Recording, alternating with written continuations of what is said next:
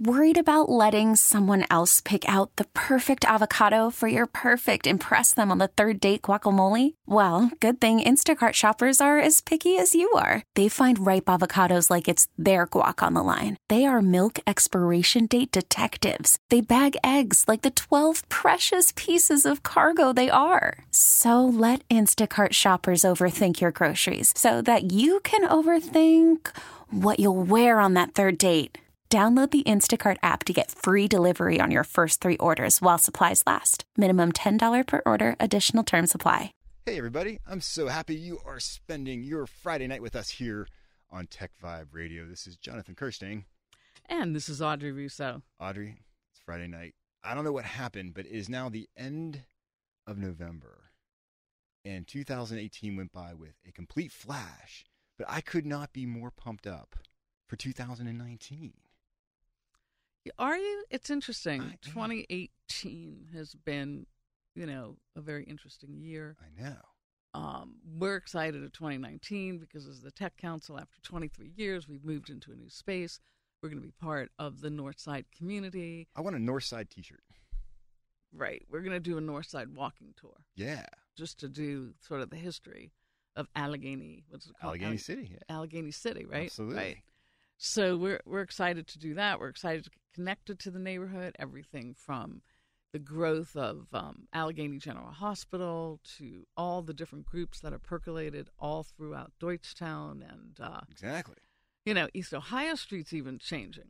East Ohio Street is amazing. I tell you what, I went to a restaurant called Suda's oh, a few yeah. weeks ago. It was Nepalese food, and I would have never known this restaurant existed if not one Paul Fireman actually took me there to show me what was going on. But I was just amazed at the restaurant and the fact that it was within a stone's throw of our offices in Nova Place, which I think is just a fantastic place within itself. But just to be part of a neighborhood where there's Nepalese restaurants, amongst many other things kind of going on, I'm, I'm pretty pumped about it. I just well, like being in Arnold's the mix. Arnold's Tea. Arnold's Tea is pretty great, too. That's a really cool place. Absolutely. And they sell Nancy B's cookies. They do. Yeah. I didn't know that. That okay, is like wait. my weakness. Okay, so what is your favorite one of those cookies then? Nancy B's? Yeah, I'm trying to get ideas for holiday gifts here, so you can tell me. Do- Jonathan, I cannot eat anymore. I could down one of those big really? chocolate chip oh. Nancy B's well, cookies. I, thought... I could do like three of them. Really? Well, just do one. I'll buy. You. I'll, I'll get you one. Oh, that's so amazing. I won't do it. Homestead. Yeah. I mean, they're crazy. Yeah. They're, they're the craziest cookies I think I've ever had in my at, life. At Arnold's. I didn't know they had them there. Yeah, that's, she's that's... been circulating. See, she I got guess, them over at I, the deli on Northumberland I'm, I'm, Street. I'm, I'm, thinking, I'm thinking being in the uh, north side may not be good for our waistlines at this point. It huh? can't be for mine. I have to fight against that. I'm going to have to ride my bike to work more often, I think. Yeah, I have, you know. Yeah, you're lucky because you can ride your bike like a fierce soul. But, but you've been riding your Peloton I like ride a my fierce Peloton, soul. but I know, yeah. but I got to stop eating those okay, no more frickin' cookies. cookies. Gotcha. Jeez. So besides it's access to great rough. cookies, besides, it's been rough. besides access to great cookies on, on the north Well, it's side. always a lovely time of year. You know, you get to wind down a little bit. So that's always fun that we get to wind down. Cool the jets down. Cool the jets down and, and ramp up. Um yeah. You know, just seeing the amount of companies that are putting their stake, their little pin in Pittsburgh, I know, is always great. That's uh, it's great conversations, great everyone. You know, we're gonna have to be recruiting people from outside of the city because uh, we can't be playing movable chairs for too much longer. That's a really good point. And uh, the, we're gonna see that more and more, which which are you know not necessarily bad problems, but they're certainly tough problems, and they they affect the region. Oh, absolutely. I'm hoping that the Port Authority really helps with um, solving some some problems in terms of mobility. I would like to see in twenty nineteen some mobility stuff. I feel like the traffic around here is it's... just getting awfully weird for a city that has less than two right. million people in a metro. Well, that's what I've been trying to figure out. Is the, I know our, More pop, people our, our have population's cars. Our population's flat, but it seems like my my drive to and from work. Yeah, what was the statistic, though, that I read? That's these days. Most people over the age of seventy-five were more likely to buy a new car than those people between the ages of twenty-one. eighteen, eighteen and twenty-four. Yeah. yeah, that was from our Mike Mo. Right, and then I'm thinking, You're right. okay, so how come we have so much traffic? I know, it's crazy. It seems like when I moved here, we didn't have this kind well, of traffic. Do you know what's kind of crazy in a good way? I was almost in an accident on my bicycle with another bicyclist. No. Yes, I'm thinking, wow, that must mean there's a bunch more cyclists here in Pittsburgh. I mean, I've been an advocate of riding my bike to work for twenty plus years, and I've seen it steadily grow because of the great work right. in places like Bike Pittsburgh, which we love so much. And uh, but it was actually just a few months ago. I was I was tooling through Greenfield and like came to this like intersection, and someone on a bike like almost went into me because like they were on their way to work too. And I was like, wow, that's kind of neat. It would have been. Would have been great if I'd been sideswiped. But Kirschning died in a real bike and, accident. Yeah, bike on bike, bike on accident. Bike. In, After all that you do, exactly on your cycle, that would be that would be a tragedy. It would be, but I thought it was kind of cool that you know, Pittsburgh now has enough cyclists where they're we might be running into each other. Used to be like the Lone Ranger. Oh, no, it was like you wouldn't see anybody riding your bike. I mean, fifteen years ago, it was rare to see someone else riding a bicycle. And now it's just commonplace. Do you know what I love about our new in Nova Place? I look out the window and I see people on bikes zipping across all the time in the north side. So it's it's becoming a great way to get around. And I think it should be more people walking and biking and stuff. I would and, I would ride my bike if there were no cars on the street. Well, that's what you, you got to get used to it. That's the problem. Yeah. I know a lot of people like that, but you got you got to develop develop that that. Callous. I'm not. No thanks. But if we had some even more bike lanes that could just keep you to the one side of traffic, would that make you more interested? Well, in that would be more bike? Interesting, yeah. But.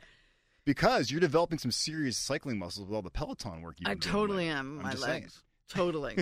Totally am working it out and have a deep appreciation for what it means to to pedal through something. Ride to ride through Pittsburgh. Great city. Ride it's a good through city. The pain. It's a good city to ride a bike, that's for mm-hmm. sure. Absolutely. It's very, very cool. So twenty nineteen's heading upon us, and like I said, we're in some new space. We're feeling like there's like a, a new a new angle at the at the Pittsburgh Technology Council, and we're just really excited to engage with more people. Get them, you know, working with us, because the more people that belong to the Tech Council, the stronger our voices when it comes to advocating and making the connections that we make every day for our members.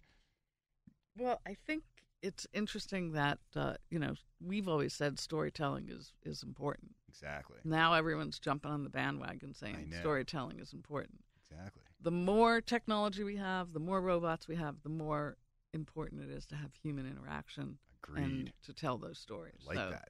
We're all, we're always going to be doing that at the Tech Council. So that's our space lends itself to that.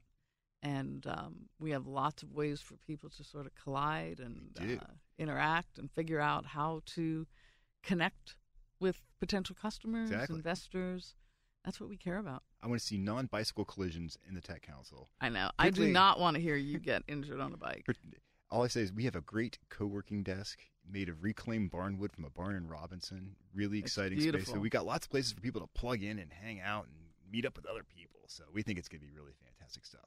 So under today's show, we got a really cool cast of characters. We always try to one-up ourselves on, on Tech Vibe Radio as to who's going to be stopping by. And, uh, you know, we have... Uh, Mike Beckley's calling in in a minute to talk with me about what's going on at Appian. You know, Appian is growing like leaps and bounds. Really? What do they do? Yeah. I mean, they do low-code development. So they help people develop code. You want to take your company and take your product and get on the Internet mm-hmm. of Things. You want to scale up. Through through low-code development, you can actually, it's dragging and dropping to develop code. So you can develop code very flexibly. You can develop it with great speed and lower cost, which is really exciting. And Appian is, is really, they're a leader in low-code development. And actually, I went out on the streets and grabbed an interview with Crown Castle, all about the uh, the five G that's that's coming up and about, mm-hmm. which is really exciting stuff. We're going to learn more about what's happening with five G in two thousand nineteen. And then Audrey, I know you were dabbling with Bitcoin over the past year. Yeah, not much, but yes, a little bit. It's so, good to talk to these guys. Yeah, they're, they're coming in, right? Yeah, we have Mike Finch from I C O Alert stopping by, which is initial coin offering alert. And he's going to give us kind of like a primer on cryptocurrencies, and particularly, in, in particular, uh, uh, uh, you know, everything when it comes to uh, Bitcoin and stuff like that. So I'm very excited about it. I think it's a great way to kind of learn about some of these things. And uh, let's all look forward to two thousand nineteen and reflect on, upon the fact that two thousand eighteen was a crazy fun year, and we're still here. Thank God. And keep trucking, keep doing what we're doing, because I just see so much potential happening here in Pittsburgh, Audrey. Simple as that. We're taking a quick break. This is Jonathan Kirschning. And this is Audrey Russo. Keep on listening here for uh, Tech Vibe Radio. I'll be right back after this quick break and learn about the Tech Council at p g h tech dot org. Welcome back, everybody. So glad you could join us here for Tech Vibe Radio on a Friday night. This is Jonathan Kirschning. Just love getting behind the mic, talking to some of the coolest people in Pittsburgh's technology sector. I mean, we just it just can't say enough as to what's going on here. It's just so much fun to be able to get out there and just really put a put a spotlight on it and talk to some of these people. And uh, so we have Appian on the phone with us today. We actually have Mike Beckley, the C T O of Appian, on the phone with us calling in. So, hey, Mike, welcome to the show tonight. Thanks for taking the time to talk with us. No, thank you, Jonathan. It's a real pleasure to be here. Really excited to talk to you. Absolutely. So, Mike, where are you calling in from tonight? So uh, I'm calling in from Appian headquarters in Reston, Virginia. Excellent. Excellent. Excellent. I mean, Weston, talk about a tech center going on down there. You guys are you guys are hitting it there. I love it. Very much so. Yeah, it's uh, it's an amazing community. We've got Google across the street, and apparently, if word has it right, maybe we'll have Amazon as a new neighbor uh, soon. I know. It's kind of crazy. It's kind of crazy. So, and now, so first off, Appian has a really cool presence here in Pittsburgh as well, too, which we're really excited to have you guys, you know, in the Pittsburgh now. So, yeah, Pittsburgh is, well, long history in working in Pittsburgh and around Pittsburgh with clients like, uh, uh, you know, Carnegie Mellon, going way back to the early days of Appian. Absolutely. And, um, and also, obviously, what an incredible place to recruit talent. So it's always been uh, a pleasure of mine to get to get back to Pittsburgh and, and talk to the amazing students at, at Carnegie Mellon. Oh, that's cool. So how often do you uh, stop back in Pittsburgh? Oh, I get back every year. Nice. Um, you know, I'd certainly love to come back more than that. Uh, We'd love to have you and... stop by anytime. And when you're in town, you can come in studio and hang out with us, too.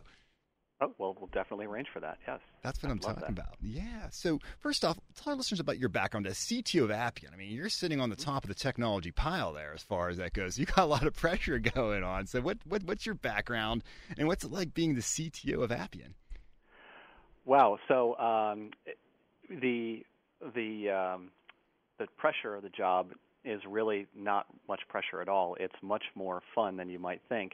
Because as C T O, I get to talk to right. other C T Os from all kinds of clients of ours, and we work with every industry. We work with banks, we work with healthcare firms, we right. work with uh, life sciences companies doing clinical trials, we work with uh, manufacturers, we work with companies that are even um, you know, high-tech manufacturers right. and companies that are going undergoing digital transformation, so they're launching entirely new digital businesses. Mm-hmm. So, uh, you know, like if they're converting for their old business, you know, selling shoes, into trying to become actually a digital customer engagement company where you've got in, Internet of Things, connected devices, and, you know, really rethinking their entire business model. So I get to play with all kinds of new technology. And, ah. you know, if you're in my office, you'd see everything.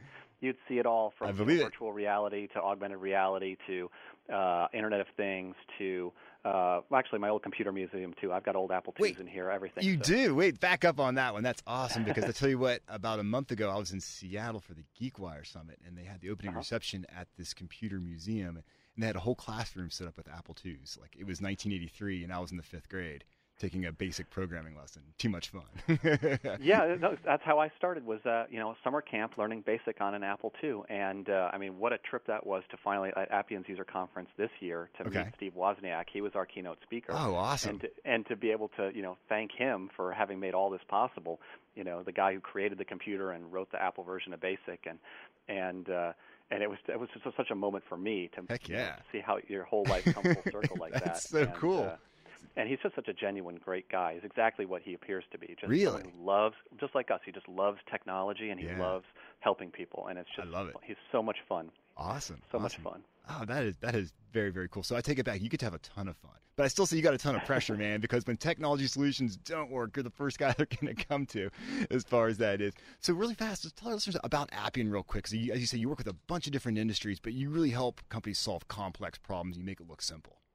Yeah, Appian is an enterprise low-code de- um, development platform. Yeah. So it allows it allows our customers to build their applications, custom applications, by designing them rather than coding them, and they do that visually. So they can draw the the, the um, interfaces they want, and they can rapidly connect to existing systems and databases, and uh, and do it all visually by drawing pictures and and uh, point-and-click configuration and drag and drop, rather than having to write lots of code. And so it's useful in every industry, but it also allows people who aren't traditional developers to be a big part of the process and to build applications. And so now, you know, there's never going to be enough software engineers. Every company faces that struggle. That's what I hear. Exactly. You know? Right. You know, so now a, a great software engineer can be even better. And people who didn't go to school for computer science can actually build applications. And so together they can form, you know, much better teams, more agile teams. Right. And, uh, and, and it's, uh, that's what we do. We, um, We help some of the biggest brands and biggest companies um, differentiate by delivering new, outstanding customer experiences and uh, and automating a lot of, of manual work. Well, that's really exciting. I mean, the whole concept of low code was actually new to me until last year when we had you guys originally on the show talking about some of the uh, low code stuff. Mm-hmm. And, and I mean, it just blew my mind that like literally you think it's dragging and dropping and it, in order to, to build really sophisticated software. I mean, who else in the markets could possibly be doing this other than Appian? Is, is this something that this is the, the trend that's actually moving forward now? Or is it something that Appian has really been able to kind of own in, in its own right? Well, we, uh, we'd certainly helped pioneer this space, but uh, the idea, the concept isn't isn't new. Okay. As long as as long as there has been software, there have been uh, software engineers who saw that they needed to help people write software, and uh, that there would never be enough software engineers, so that they needed to build these tools. And and so um, there there have always been attempts to do this. It's just it's taken a confluence of a lot of different technologies at the same time to make this such a powerful trend Gotcha. That everyone is embracing.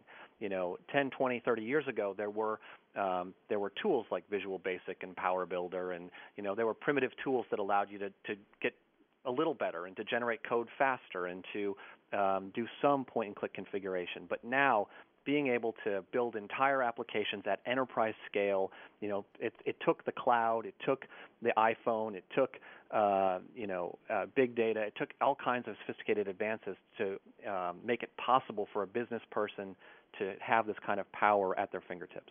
Very much so. And so obviously Appian was the one that really said brought all this together to really make it something where you can build powerful solutions. Before you're talking about things were kind of basic and very rudimentary, but now you're talking about people being able to build really sophisticated platforms and take their yeah, business I mean, to um, whole new levels.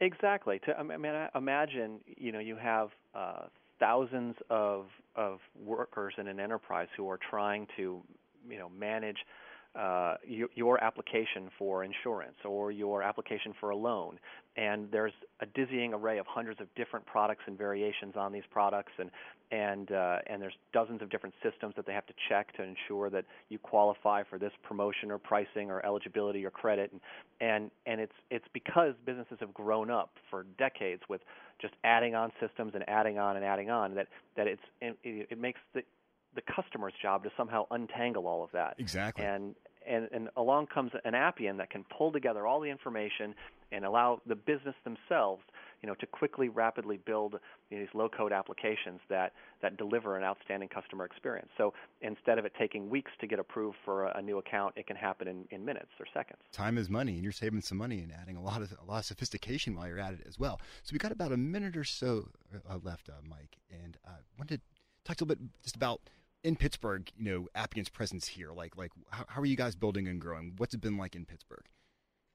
Well, it, it's it's been terrific. Obviously, the well of talent is what drew us there in the first place, and also Pittsburgh is such a dynamic economy uh, with, you know, leading brands in financial services and healthcare and, you know, medical science, and all that's a natural outpouring of, of the result of having all that talent coming out of Carnegie Mellon. So you have such amazing innovation happening, and Uh, you know, the, the brands and businesses in Pittsburgh are are really leaders in digital transformation, and so that's that's drawn us in. And now we're hiring a lot more locally, looking for you know uh, account executives, looking for account managers, looking for consultants, you know, technologists, people who really want to get in Awesome. On the low-code trend and wave. And so, um, yeah, we'd love to hear from you all. If people want to learn more about those jobs, where can they go and check you out then? They can just come to appian dot com and, and check out careers. We have dozens and hundreds of job postings. We've That's passed awesome. one thousand employees now since our you know, successful I P O last year, and uh, and we're we're hiring. We're excited to have you all and excited Fantastic. to be in Pittsburgh. Fantastic stuff. We're glad to have you in Pittsburgh, Mike. It's Mike Beckley, C T O of Appian, on the line with us, calling in from West, calling from Virginia, Reston, Virginia. Thanks for helping. Thanks for hanging out with us tonight on Tech Vibe Radio. All right, thank you, Jonathan. Hey everyone, this is Jonathan Kirschning with the Pittsburgh Technology Council. We'll be right back after this quick break. Learn more about the Tech Council by going to p g h tech dot org. Welcome back. So glad you are joining us here for Tech Vibe Radio on a Friday night. This is Jonathan Kirschning, and we are here in our, our temporary podcast room at Pittsburgh Technology Council uh, headquarters here uh, on Isabel Street. Soon we're moving over to Nova Place, and we're very excited about that. What I'm more excited about is talking to Jim Young. He leads up Crown Castle, a company that we've seen the name, but we don't always know exactly what you do. But I know that everything you do is like the underpinnings for making our world connected. And there's some big stuff going on in the world of five G. And I, I can't wait to learn more about this and really all the issues around it. So, Jim, thanks for taking the time to talk to us here on Tech Vibe today. Great to be here, Jonathan. Really happy to be here. So quickly, about yourself real quickly, what is your background? Who is Jim Young? And, and what do you do at Crown all day long? Yeah, Jim Young has um, been in the telecom industry for about thirty-five years. Uh, I've started as an engineer, and I've had a lot of different jobs and a lot of different telecom, kind of several different telecom companies through the years. And um, we uh, came to Crown Castle about thirteen years ago. And Crown Castle is, is an interesting company. As you know, you may have heard the name, but maybe not sure exactly what we do. We are in the business of shared telecommunications infrastructure, shared communications infrastructure.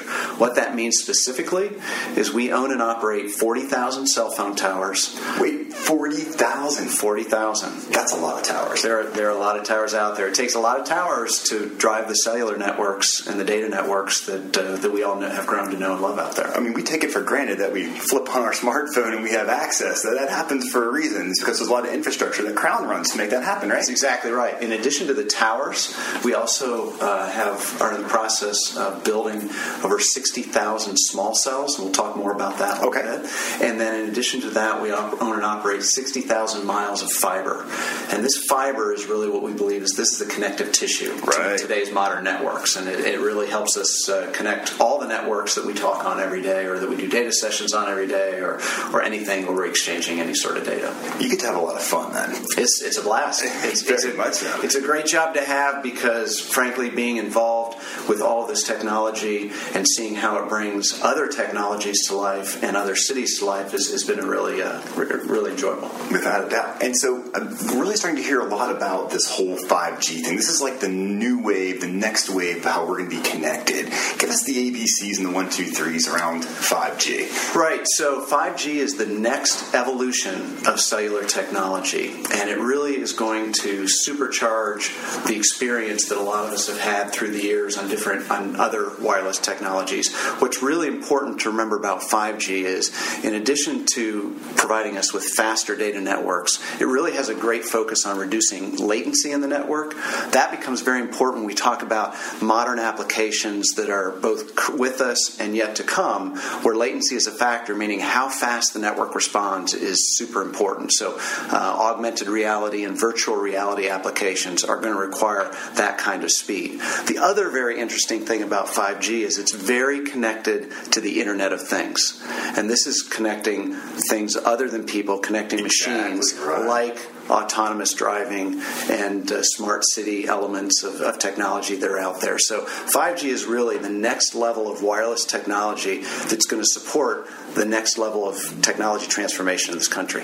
This is so exciting because you think about everything that's going to be hooked up, everything that's going to be connected. And these technologies are here now, but they need that network to really optimize them. Exactly. And so five G is where it's at. Right, exactly. Very, exactly. very, very cool. So tell me, tell me a little bit more about this, the idea of this, uh, so there's this support of the what, House Bill two five six four that's all about setting some standards around? Right. So so five G? what's what's really important to know is that there's an extensive amount of network that's going to have to be deployed, that is going to need to be deployed right. to support five G. Okay. A lot of that circulates around millions of small cells that will need to be deployed in the country. And the small cell is literally a regular cell site that's been shrunk, just like electronics has miniaturized all the other technologies exactly. we right. come in contact with. I got you. We've taken a cell site and shrunk it down to, to be a relatively small package that really? goes on a very short pole, generally a utility-sized pole, as opposed to the conventional cell phone towers that we've all seen for the last twenty-five years. Interesting.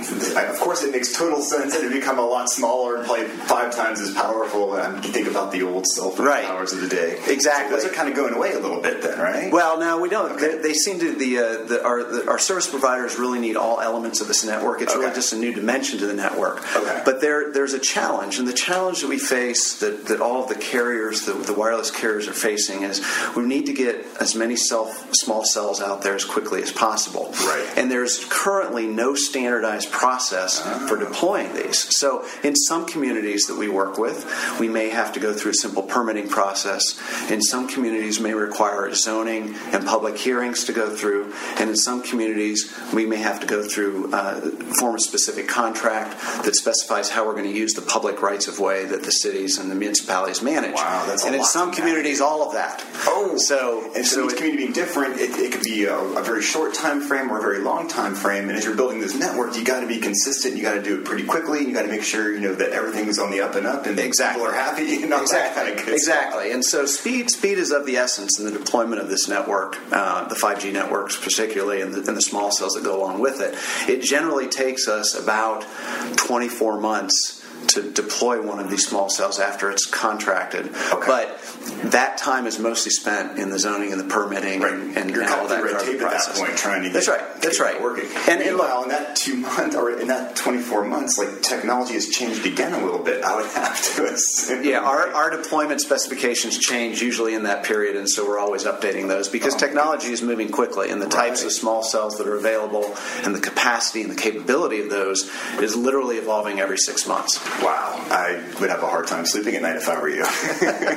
It's a good challenge. Absolutely. It's a good challenge. Yeah, that sounds like I mean, a lot of fun to be working on. So tell us more about this actual P A right. partnership. How is this coming together? So the Tech Council is behind you on this. Exactly. Other people, how's this coming together? And we're we're very happy to be partnering with the Tech Council on that. Uh, basically, the P A partnership is a group of, of organizations that have come together to really support the deployment of five G throughout the Commonwealth and make sure that, that we are moving things fast. For, as fast forward as we can. Exactly. Right, a right. lot of that goes right now around our advocacy around House Bill twenty-five sixty-four, which puts forth and proposes a standardized process that we can partner, gives us a common platform to partner with the Commonwealth's municipalities to, to move the deployments forward. It seems to make perfect sense. You need to have some standards here. You got to have everyone working on the same playbook, right? Exactly. Exactly. And and that that's important to us. We we value our municipal partners. Look, we of course we are we are this information. Infrastructure we deploy has life expectancies that are twenty, forty, fifty years in the future. Wow. And we're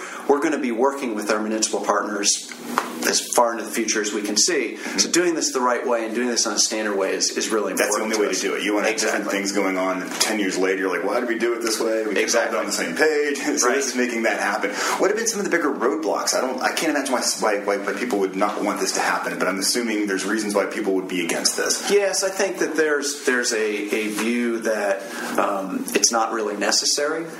And because this is this is largely supporting um, the growth of the capacity of our networks, you know, our expectations of what we get from our cellular service has gone from I just don't want to have a drop voice call to I want a consistent and uniform data experience every time I'm online. Exactly. We all have the spinning wheel. We don't like the spinning wheel. We hate wheel. that spinning wheel. We it's hate the worst.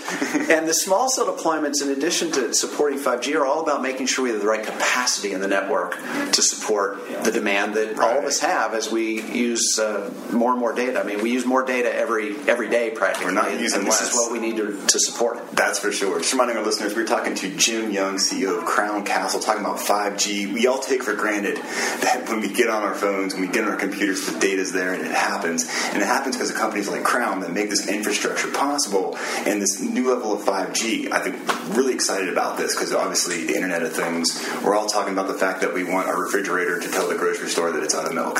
Right? You need data well, and a connection. There, there are there are even even uh, slightly higher purpose functions of that, which is really that's a high thing. Purpose for me. I it is high purpose, but public safety probably trumps it, Jonathan. I, of course, I don't want to put words in your mouth. A big part of, of five G is going to be doing a lot to support our first responders out there and, and making sure that they have access to the data they need when they're at, at a site that requires their services. Exactly. And, and that's you know we we've learned about we know that FirstNet is currently being deployed. Uh, that's our first ever national first responders network. That's amazing. That so network important. Is all data driven, right? And what, what our first responders have realized is that having great data at each site that they have to respond to right. is, is can literally mean the difference between life and death. Life and death. These Absolutely. five G networks are going to be critical to supporting our first wow. responders in that regard as well. So how can people get behind this? Where can they go and learn more? How can they, you know, basically say we need this to happen?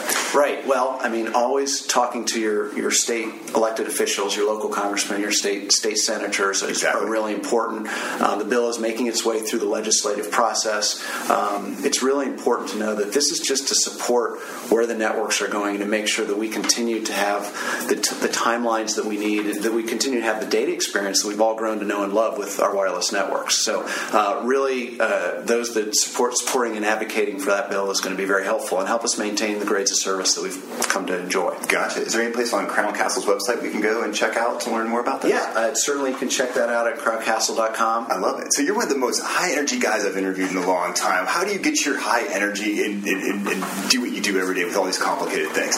You know, I, I think the reason for that is we are really... Um, I... I made the decision to start working in telecommunications almost thirty-five years ago, and it has never slowed down. So you were and one years old when you decided to do this. one years old. Slightly older than that. But but the reality is, it's just such a, a fast-moving and interesting yeah. industry. And and it's... It really is of great value to society. I feel very good about what the employees of Crown Castle do and what I've been fortunate to be connected with in, in those thirty-five years, because this is where this is helping shape our culture and our future in this country and, and the Commonwealth, obviously. It's great to be a part of it. Absolutely. We're, we're glad we're partnering with you on this as well, too, because it's important stuff. And so glad you got to educate us about some of this. I know I've learned a lot today, and I think it's so great. So, Jim Young, thanks for hanging out with me great. today here on Tech Vibe. Good to be with you, Jonathan. Thanks. Hey, we're taking a quick break, and we're coming back with more Tech Tech Vibe Radio, I swear. This is Jonathan Kirschning from the Pittsburgh Technology Council. Learn more about us at p g h tech dot org and head on over to Twitter at p g h tech. Okay, so it's our last segment of the day, Audrey. I've really been looking forward to this because you know how we've been talking about all sorts of cryptocurrency and mm-hmm. Bitcoin. And you know, when I came back from London, because I am an international traveler now. Oh, yeah. As you know, yeah, it's very international. When I was at when I was at Tech Week in London, I attended a couple seminars on, on initial coin offerings, I C Os, and I had no idea that this was going on. People were raising funds to start their companies this way. And then I got back and I realized there's a cool company in Pittsburgh that tracks all this stuff. And we got Mike Finch here from I C O Alert to kind of talk about all things crypto, all things initial coin offering. So thanks for hanging out with us. Of course. Anytime. Appreciate you all having me in. Yeah, yeah, absolutely. Yeah. So give... Tell us what I C O Alert is, and then we'll dive in. Sure, yeah. So I C O Alert is inherently a website business. Uh, if you know what Kickstarter is, right? Uh, I C O Alert lists all of the various I C Os that are out there raising funding from the public. You mean like Ethereum and all, all that, or? Yeah, all the all the new projects. So Ethereum is one that, that ran an I C O back in twenty thirteen, twenty fourteen, right. and, and now there are new projects looking to... to raise funding and gain adoption and build users and all that fun stuff. So when I was attending Tech Week in London, being the international traveler that I am, I like saying international traveler, just have to I digress, they had this kind of startling stat that I think was within London, there was more money raised with I C Os than venture capital in London. Yeah, within a, within a certain stage of venture capital, right, absolutely. Exactly, right, uh, right, right. And yeah. I, I was that, that's where my eyes kind of opened up and said, wait a second, this is like... This is this this is not just a trend. This is something that's that's going to be happening. It's the real deal. Yeah, right. You know, I C Os are facing uh, you know some some regulatory scrutiny of sorts as it's a brand new tech. Yeah. You know, in the U S and other countries, but in the last two years they've raised somewhere around twenty billion dollars. So it's a lot of money.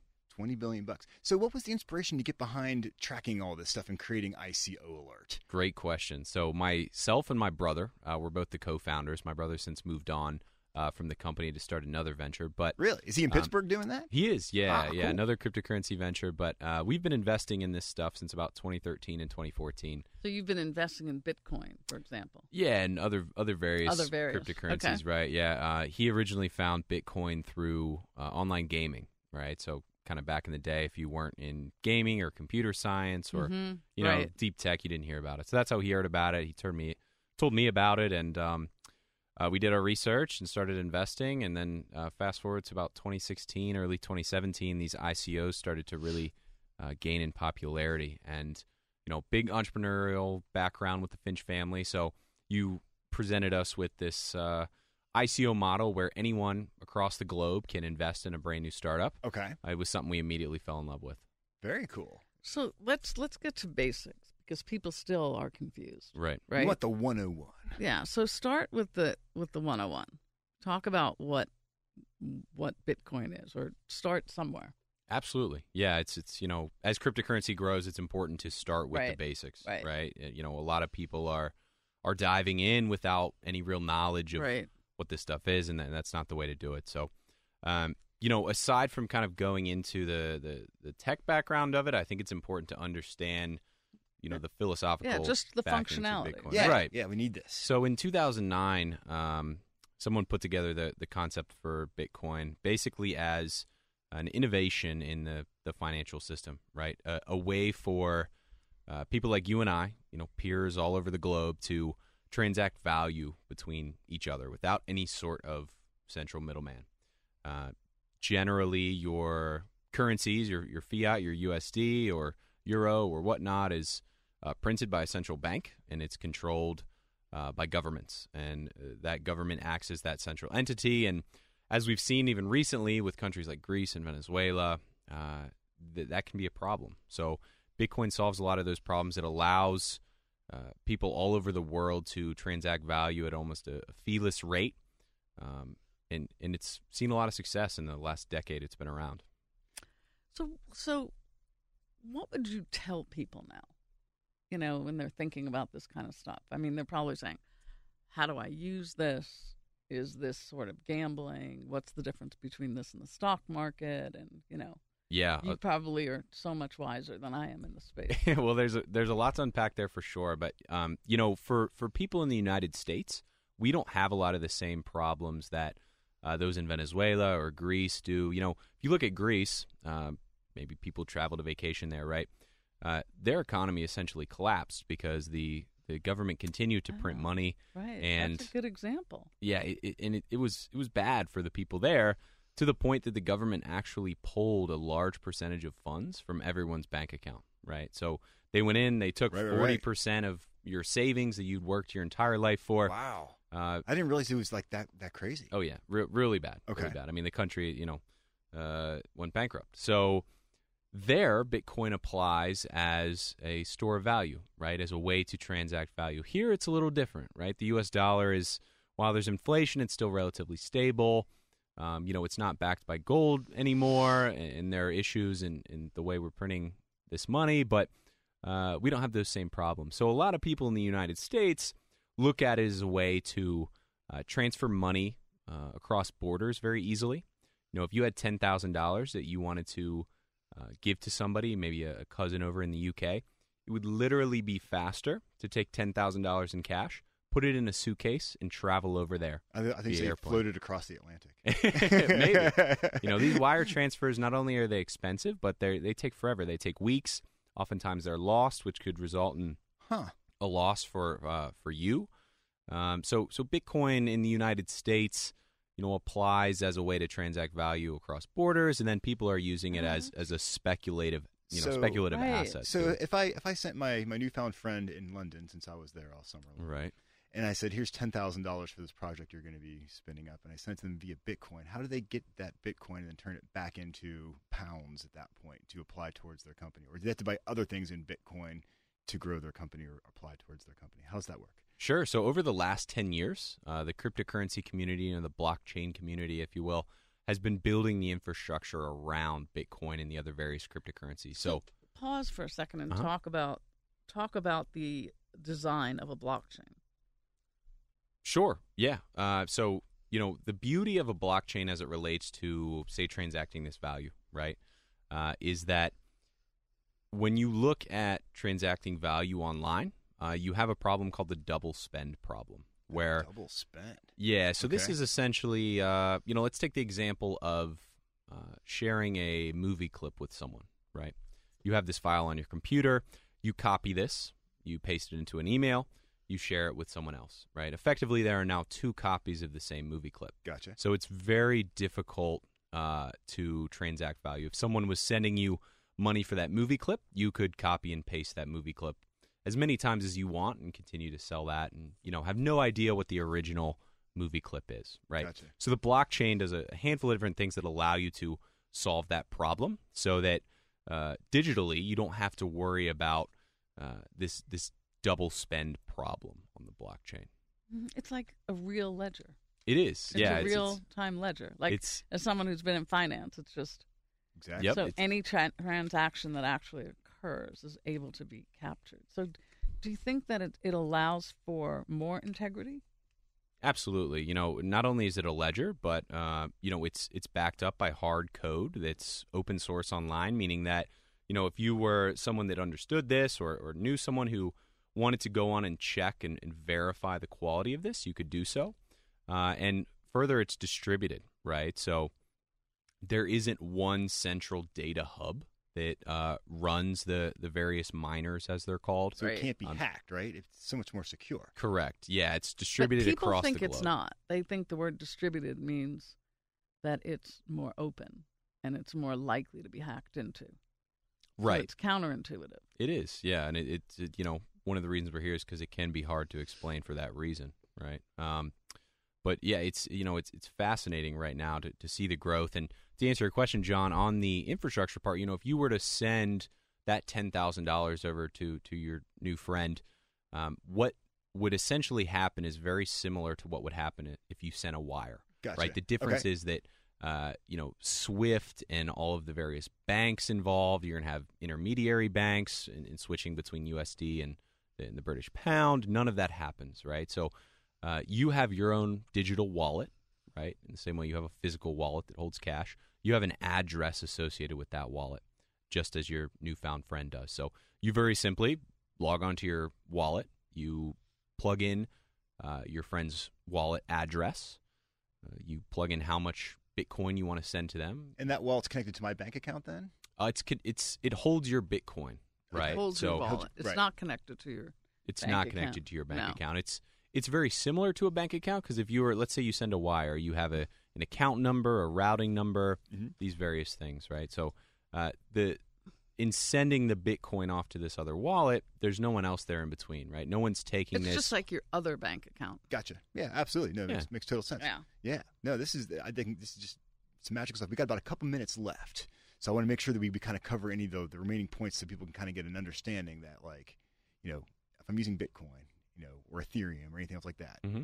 How do we actually transact and, and how would, you know, continue to, to grow and use this? Yeah, listen, I mean, it, there's a lot here, right? There's game theory, there's finance. I mean, there, there's there's computer science. That if you want to really go down the rabbit hole, you can spend, you know, weeks, months, years researching this stuff. But I think for the normal person, um, a great place to start is by just very simply reading the original Bitcoin white paper.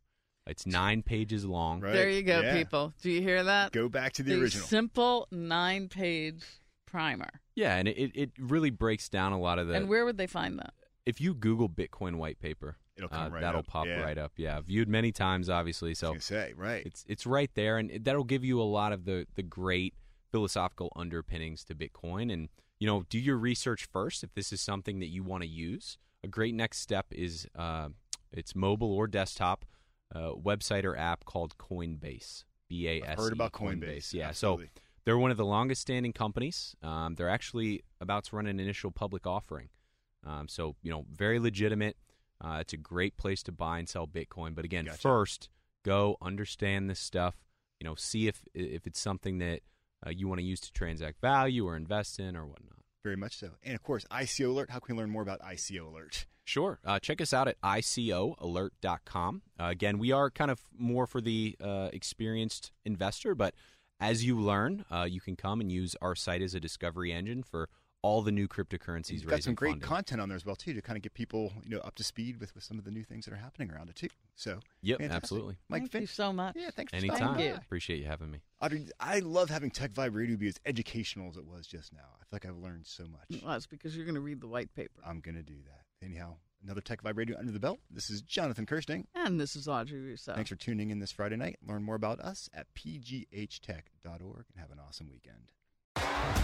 T-Mobile has invested billions to light up America's largest five G network from big cities to small towns, including right here in yours. And great coverage is just the beginning. Right now, families and small businesses can save up to twenty percent versus A T and T and Verizon when they switch. Visit your local T-Mobile store today.